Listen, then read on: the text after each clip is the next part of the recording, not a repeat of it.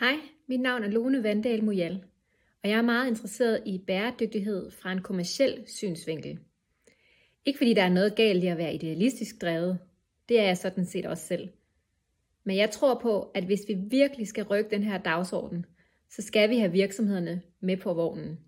Det er den økonomiske udvikling, der skal drive det her.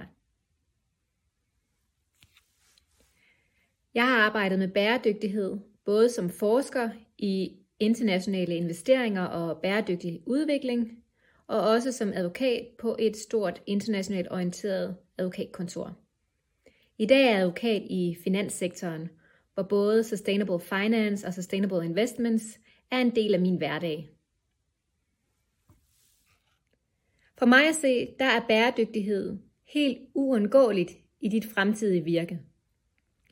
Både i det offentlige og det private har man de seneste år set en accelereret udvikling og interesse for arbejde med bæredygtighed.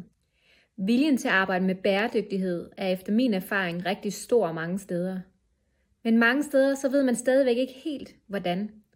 Og her har du en mulighed for at bidrage. Men det kræver selvfølgelig, at I involverer jer. Så gør det. Det gavner både jer selv, jeres fremtid og det samfund, som I er en del af. Finanssektoren udgør kritisk infrastruktur, så i en sundhedskrise, som vi stadig befinder os i som nu, der er mange af os jo hjemsendt eller sendt i sommerhus, som jeg selv er her.